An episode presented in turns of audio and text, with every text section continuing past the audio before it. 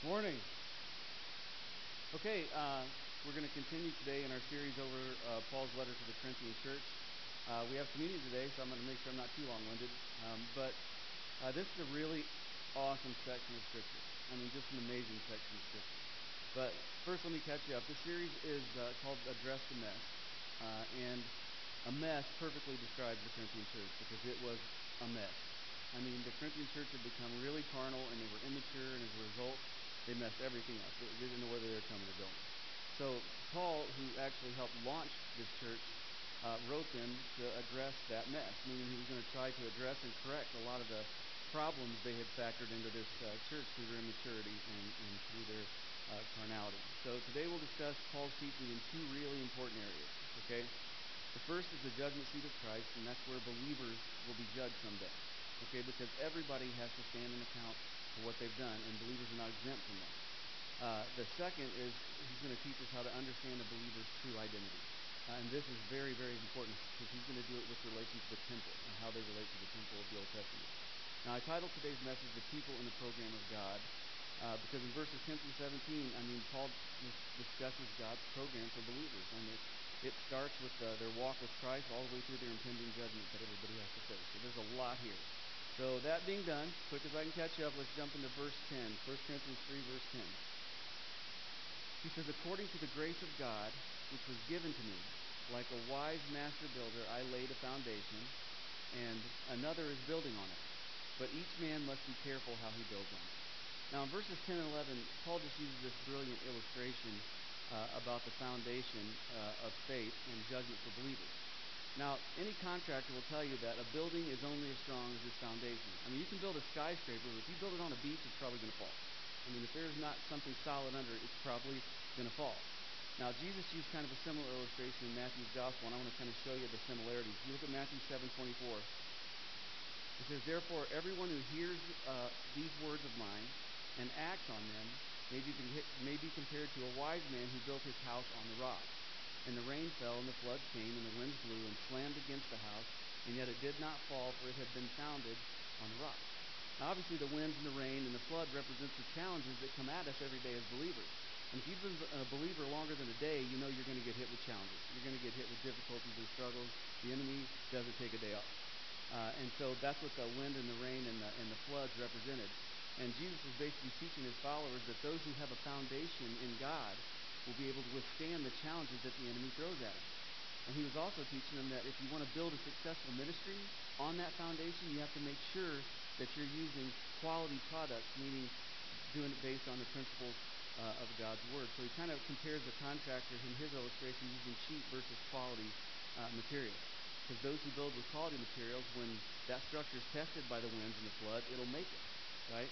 But those who use the cheap materials will have, uh, you know, their structure won't endure the winds and the rains and the floods. The cheap one reminds me of my house because evidently whoever built it was blind and first time doing it. Anyway, now, uh, so I get that, but there's a reference uh, to building an effective personal and corporate ministry here. This, that's what this was. It referenced both because those who build a ministry with quality, pro, uh, you know, products, if you will, like faith and love, compassion and obedience, they're going to build that spiritual maturity and they're going to be able to withstand when the struggles come on them because they're going to be getting closer to God.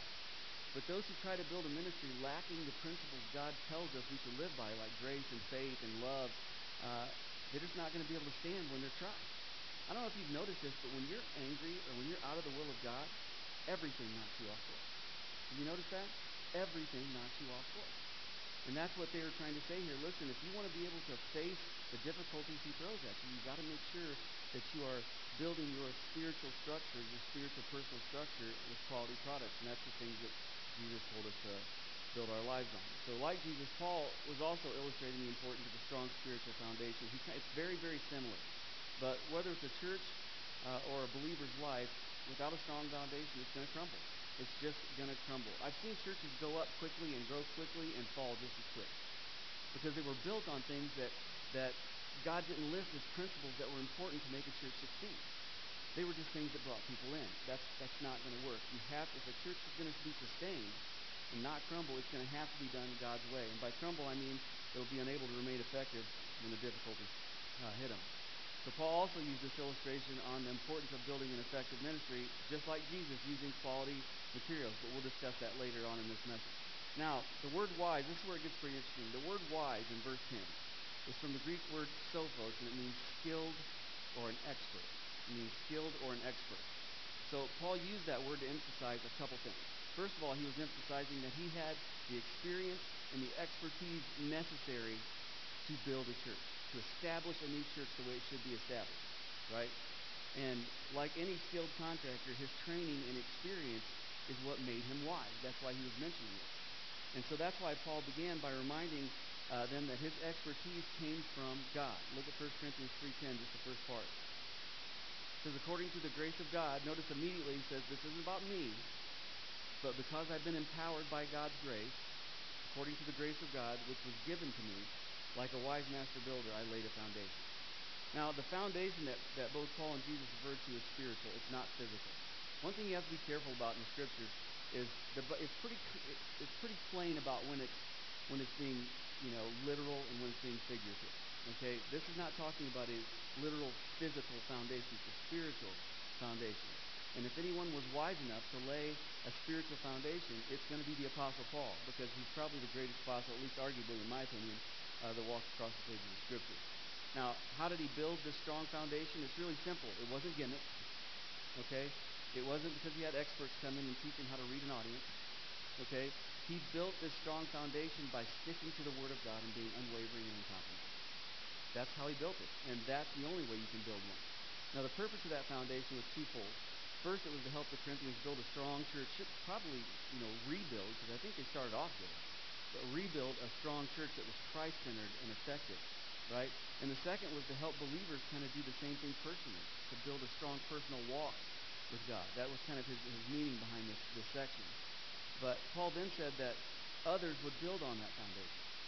Okay? Others would build on that foundation just as he had built on it when he started. Uh, by saying this, he was trying to emphasize the importance of, of unity in a church and duty. He was saying that everyone has a purpose in God's program. And everyone has an opportunity in God's program if they're willing to take it. It's like, like a contractor. Uh, the contractor, the guy himself, the head contractor, doesn't do everything. He is a general contractor. Generally, he he assigns work. Some do the concrete, some do the framing, some do the roofing, some do the finish work, and so on. And it's really similar to what Paul's trying to teach here. Everybody has an opportunity if they would just do it. If they last week he kind of discussed that. Look at six through nine, verses six through nine. He says, "I planted, Apollos watered." See, there's two different jobs, but God was causing the growth. So then neither the one who plants nor the one who waters is anything, but God who causes the growth. Now he who plants and he who waters are one, but each will receive his own reward according to his own labor. That's kind of setting us up for this week. Verse 9, for we are God's fellow workers, you are God's field, God's building. Right? Now in verses 6 through 9, the importance of embracing their specific ministry is what he's really putting out there. But after saying that, jumping into this week, he has this stern warning. Okay, starting in verse 10, he has this third warning. Let's look at the second part of verse 10. It says, But each man must be careful how he builds on it. So it's saying that someone else is going to build on this foundation. Okay, I laid the foundation, it's someone else's job to build on it. But he's saying you have to be careful. And this is kind of referring back to those quality materials that Jesus was talking about. Meaning anyone who builds on this foundation still had to use quality materials. See, I think sometimes we think that once we get saved, that's all we have to do. Once we become a believer, our obligation is, is finished. And that's not the case. We have a ministry, we have a purpose, and we need to be careful to make sure we're building that purpose every opportunity we get. A strong foundation, here's the thing a strong foundation is enough to get you to heaven. It's not enough to get you blessed and rewarded. Okay? That's something we have to remember. Because even a, the strongest foundation won't keep a poorly built structure from collapsing. Okay? If it's poorly built, it's going to collapse. See, believers in churches can't live in opposition to God and still expect to be blessed. Just because God is their foundation, they still have a responsibility. Because we forget God's salvation is free, but his blessings and rewards require work. They're conditional.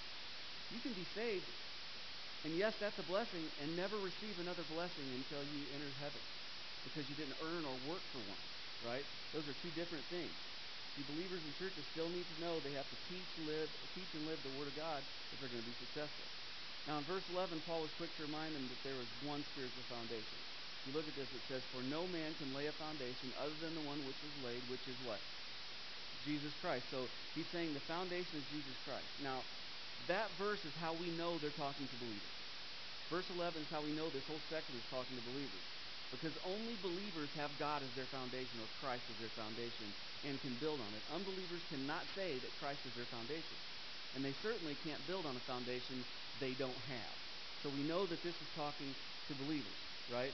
And in verses 12 and 13, Paul's going to describe what judgment looks like uh, for the faithful and unfaithful believers, because both of them will be judged. And he does so, again, by using these illustrations of someone building a structure. So let's look at this, verses 12 and 13. It says, Now if any man builds on a foundation with gold, silver, precious stones, wood, and hay, each man's work will become evident. For the day will show it, because it is to be revealed with fire, and the fire itself will test the quality of each man's work. Now, in Jesus' illustration, it was water, wind, floods pounding against a structure that would test the quality of the build. Here, it's fire. He's saying fire will test the quality of the products that are used. He's saying whatever it is that you're using to build with, if you're trying to be cheap and cheese out and not do it the right way, God's judgment will reveal it, right? So if you look in verses 14 and 15, he kind of goes a little bit deeper. He said, If any man's work which he has built on remains, okay? Now remember, he's saying if it's built of hay and wood versus precious stones and gold. Okay? If any man's work which he has built on remains, he will receive a reward. If any man's work is burned up, he will suffer loss. Now underscore this if you're following along. He will suffer loss, but he himself will be saved, yet so as through fire. I love this section. Okay, this is talking about something called the Bema seat of judgment, or the judgment seat of Christ is what it's actually the, the literal term is, but it's referred to often as the Bema seat of judgment. Now, the Bema seat was a raised platform in ancient Athens uh, with a lectern on it, and they would they used it for two main purposes. Uh, the ancient Greeks would first make uh, public announcements, important public announcements, from that Bema seat, that, that elevated platform with a lectern on it. And the other thing they used it for was judges would give athletes their rewards for winning a competition when they were, and they would hand those rewards out at the Bema seat of judges. Okay, and that's really, really important because that's how they're relating it to the judgment seat of Christ. And that really explains what the judgment seat of Christ is. See, back then, sporting events were really popular. I hate it when people say, well, I ain't got time for sports because I am just focus on the Bible. I'm like, wow, that sounds so spiritual. But it isn't. Okay, the Apostle Paul was a big sports fan. You can go too far with anything, right? But sports was huge back then because there wasn't a lot of entertainment available to them. All right, this is really important. There was no video games. There was no social media, praise God. There was no reality TV again, praise God. I mean, they had to actually entertain themselves using this thing that's called creativity, right? That's how they entertained themselves. And so what they would do is they watched a lot of sporting events and they held a lot of sporting events and they loved to go watch them. And the winners of those sporting events would be given a laurel, a crown of laurels, which is just a flower crown basically. And they would uh, go to the Bema seat and the winners would have the laurels placed on their head. Now, if they didn't train the next year and came back lazy and lost, they would say, well, they lost because they just rested on their laurels. Meaning they didn't, they, they took for granted that they were just going to win again because they won last year and they didn't train as hard. They rested on their laurels and they lost. That's what, the, that's what he's equating the judgment seat of Christ to. Now, the judgment seat of Christ, again, is where believers are judged according to their works. Okay, and I'll explain this more as we move on. But the timing of this is this happens right after the rapture and the seven year tribulation. So after the rapture and seven year tribulation, but before the millennial kingdom, in that span, that's where believers will be judged. Okay? Now, it's really important you understand these believers are not being judged with regard to heaven and hell here. That's not why they're being judged. Okay? The moment they believe they have eternal life, they're going to heaven. But the ultimate reward for a Jew was to be able to serve in the promised millennial kingdom where the Messiah would reign on earth. That was the ultimate goal for a Jew. That was the blessing they all wanted. Well, this judgment is to see if you lived a life faithful enough for God to be able to reward you with being able to serve in the millennial kingdom under Christ himself. A major, major blessing. Those who those who didn't serve faithfully, and we'll look at this more in detail as we move on, kind of giving you a shotgun version. But those who didn't live faithfully, they still get to enter the millennial kingdom. They still get to go to heaven. They just can't serve in the kingdom. It's kind of like being on a team but sitting the bench the whole time. Okay? That's exactly what this is talking about. The unfaithful get to watch the faithful serve Christ for a thousand years. Now, I have people tell me that's not that big of a deal. I'm like, evidently, you've never played sports. It's a huge deal when you practice as hard as everybody else, but you sit the bench. That's what's happening here, except they didn't practice as hard as everybody else. They have to sit the bench. That's what's happening with this. So, all these illustrations, let me just kind of explain what they mean here. A faithful believer who serves God with pure motives will withstand judgment, just like the structure that's built correctly will withstand judgment, right? Actually, he'll be blessed and will be allowed to serve in the millennial kingdom. Now, the unfaithful believer will be denied the ability to reign in the millennial kingdom, but they will still retain their place in heaven and the bench in the millennial kingdom. Because heaven is a gift that results from instantaneous faith in Jesus' sacrifice. Remember, becoming a believer can't be about anything but what Jesus did. It has to be about just that. All right, and I'm thankful because thankfully going to heaven has nothing to do with our work, just faith alone. Because I'm going to be honest with you, if it had to do with living righteously every day, I would be going to hell still. And so would you. I'm just not going to make you raise your hands and admit it. Right? We all sin. Thankfully, it has nothing to do with our works. Ephesians 2 8 and 9. I try to squeeze this in anytime I can. It says, For by grace you have been saved through faith, and that what? Not of yourself. It is what? It is the gift of God. You don't work for a gift. How many of your kids look under the tree and go, What do I got to do to open that present? They don't do that. They run, grab it, rip it open. That's what salvation is, right? Verse 9, not as a result of works so that, so that no one may boast. Very, very important. When people tell me, well, you still have to do good works, you're not going to heaven, I go, no, you don't. You have to do that to be blessed. I had a guy tell me one time, I'll never forget this. We were driving in a truck, so I couldn't jump out and run away. And he said, I can't believe these churches that teach that you have eternal life just by believing. I'm like, hmm, we're one of them. He goes, The Bible plain says that you have to work to go to heaven. And I couldn't stay quiet anymore. I mean, that might not shock you, but I said, That's ridiculous. The Bible actually says the polar opposite of that. It literally doesn't say what you said anywhere in the Scripture. It says you're not saved by works. Ephesians 2 8 9, uh, 2 Timothy 1 9. It's all over the Scripture. That I'm so thankful that that's the case. So this judgment seat isn't about losing your salvation or anything about like that. It's about being rewarded in the kingdom. So what did Paul mean when he said, you know, some would suffer loss in verse 15? Let's look at that. 1 Corinthians 3.15. Says, if any man's work is burned up. Now remember he said that the, the works that are good are gold, you know, precious stones. The works that are not good or the impure motives are made from very flammable products, wood, hay, straw, right? It says, if any man's work is burned up, he will suffer loss. But listen, underscore this. But he will be saved, yet so as through fire. Okay, very, very important. Because the loss an unfaithful believer suffers at the judgment seat of Christ is just talking about the loss of the ultimate reward we talk about, being able to serve in the kingdom. It says, But he himself will be saved, yet so as through fire. Meaning they're still saved. I think that's pretty obvious. So even though they won't reign in the kingdom, they'll still go to heaven. Now, in the Greek, it's actually, this is actually poorly translated in almost every English translation you find. It's, it's just poorly translated here. It's not the way the Greek reads. Uh, in the Greek, this reads a little different, and honestly, it's uh, more clearly. 1 Corinthians 3.15, here's how it should read. If any man's work is burned up, he will suffer loss, but he himself will be saved like one who is escaping a fire. If you read it in the Greek, that's what it says. And doesn't that make more sense? As though someone, you know, like one who is escaping a fire. So let me give you two different ways uh, of saying what Paul's trying to say here. First of all, because Jesus promised eternal life to all who believe, even un- the unfaithful believer is guaranteed heaven, even if they have no kingdom rewards. That's one way to say what he was saying.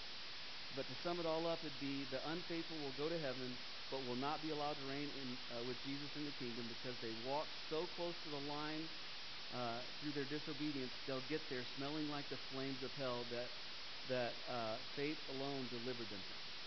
That's basically what he's saying. So he's saying those people who do nothing, right, they won't get a reign in the kingdom, but they will enter heaven smelling like brimstone, basically, because you walk that close to the line. But they themselves will be saved. Now, eternal security is taught all throughout the scripture.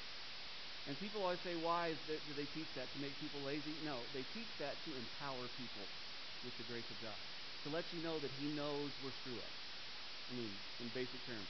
He knows that's the best we'll ever be. We might become a better screw up than we are today, but we're always going to be a screw up. That's why it's taught. Eternal security is just a fundamental biblical principle, and you see it all over the scriptures. And knowing that you can't reject God enough or you can't uh, be disobedient enough to lose your, your promise of heaven, that should empower us, shouldn't it? Doesn't that make you feel good knowing that He's not going to abandon you? Right? That should be empowering. I, I think the Apostle Paul described the same rewards concept in 2 Timothy. Look at this 2 Timothy 2 11 through 13. I got to watch myself. I love this verse. I've been preaching this verse. It says, It is a trustworthy statement.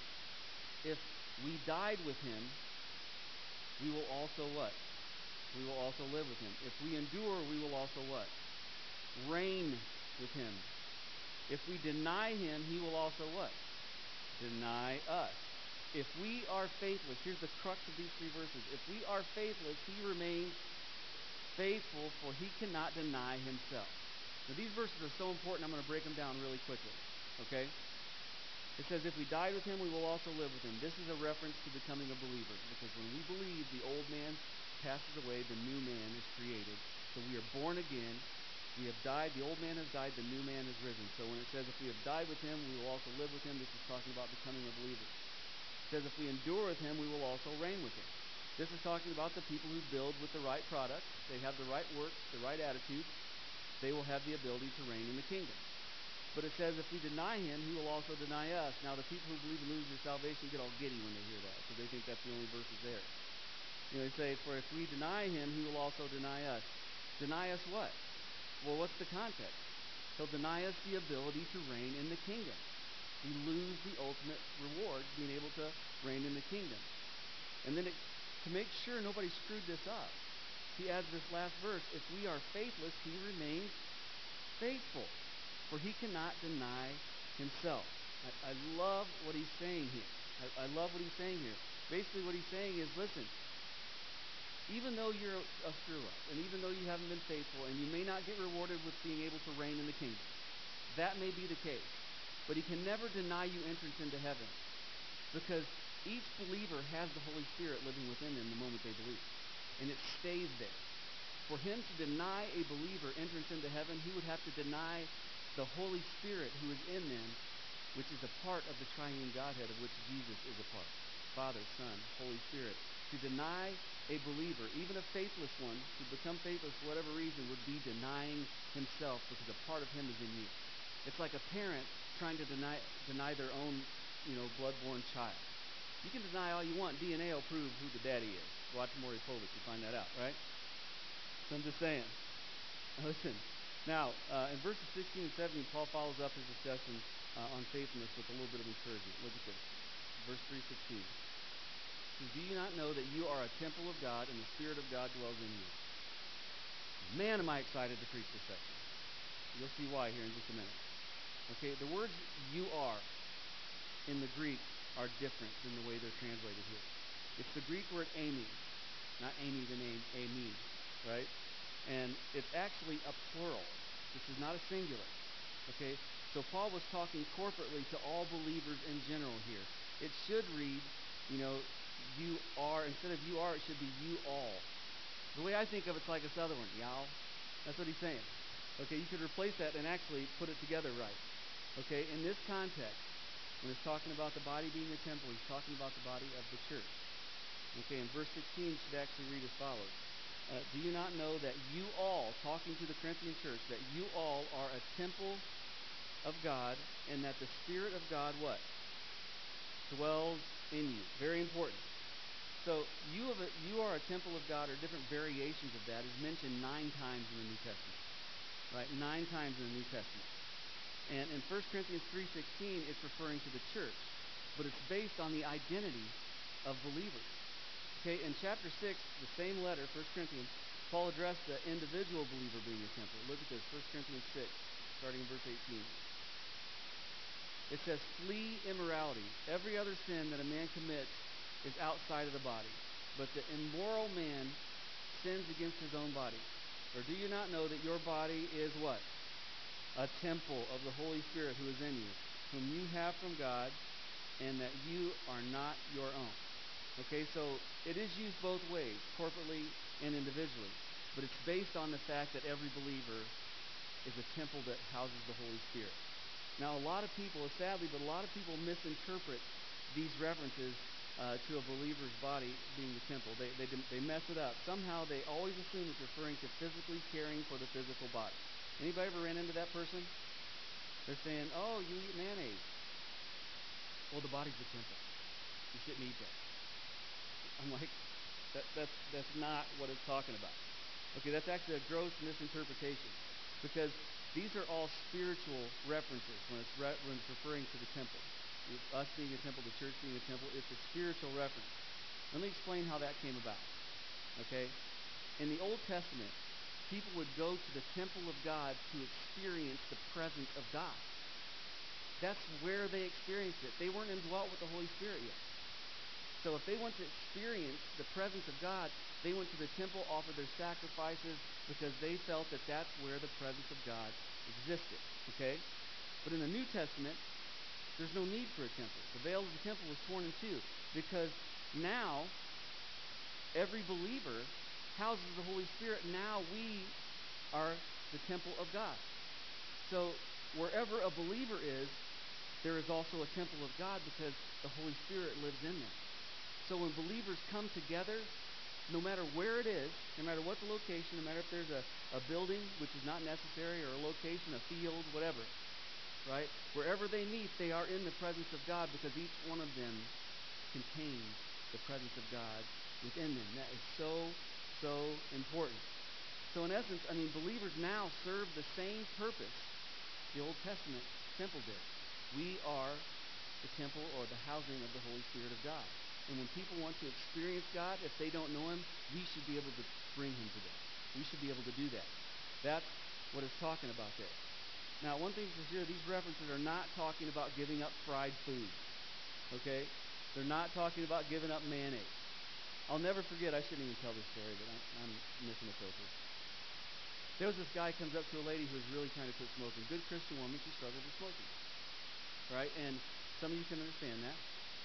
And uh, this guy walks up to her. I was standing by her. I was stunned at the self righteous stupidity.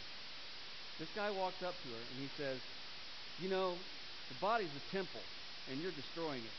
He said, if you'd give that to Jesus, he'd take them from you. She didn't say a word. She was crushed because she was already paranoid about it. She was already trying to quit for her own health.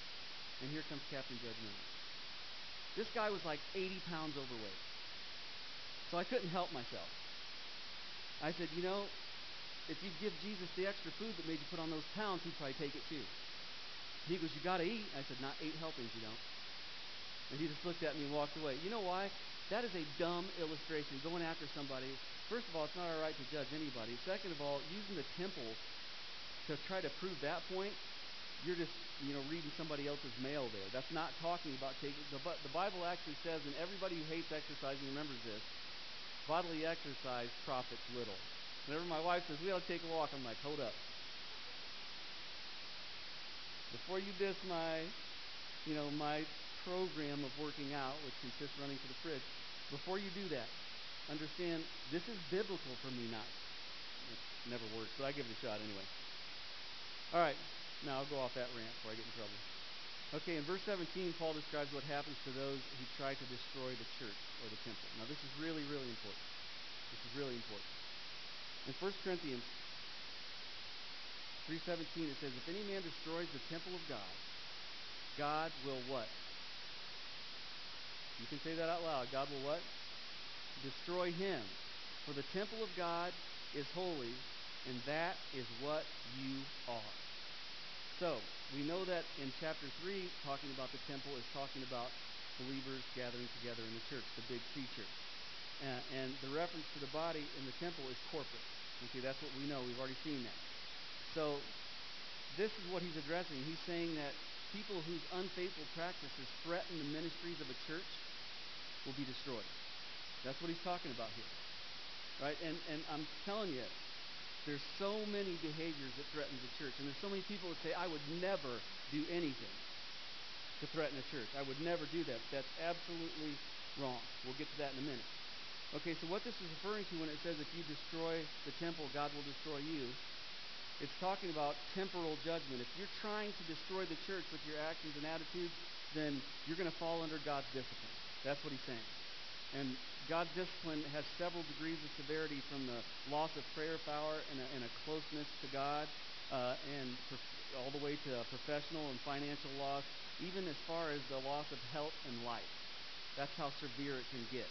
So it's talking about those who are trying to destroy a church. But I hear people all the time saying, I would never dream of destroying a church. But would you?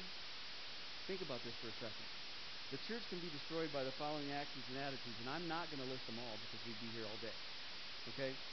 Greed will destroy a church, and that includes lacking the generosity or desire to support your church. Gossip, pot stirring, backstabbing. We never see that in church, do we? You know that will destroy a church faster than anything. Anything.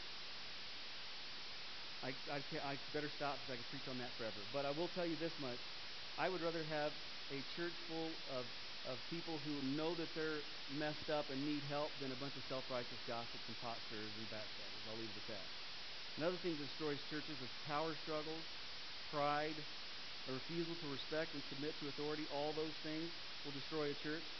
Uh, abandoning the teachings and practices of the Word of God will destroy a church, especially when you're doing it to be politically correct or to pander uh, to the secular world. That can destroy a church. God will not bless that, right? His His uh, His Word never changes, and the list goes on and on, on and on. But um, it all comes down to this: if you're not working to lift up the church, you may just be working to tear it down, and that's something we've got to be looking at, and that's what Paul was basically trying to get to there. Now, um, we're going to have communion now, and we have uh, the praise team coming up.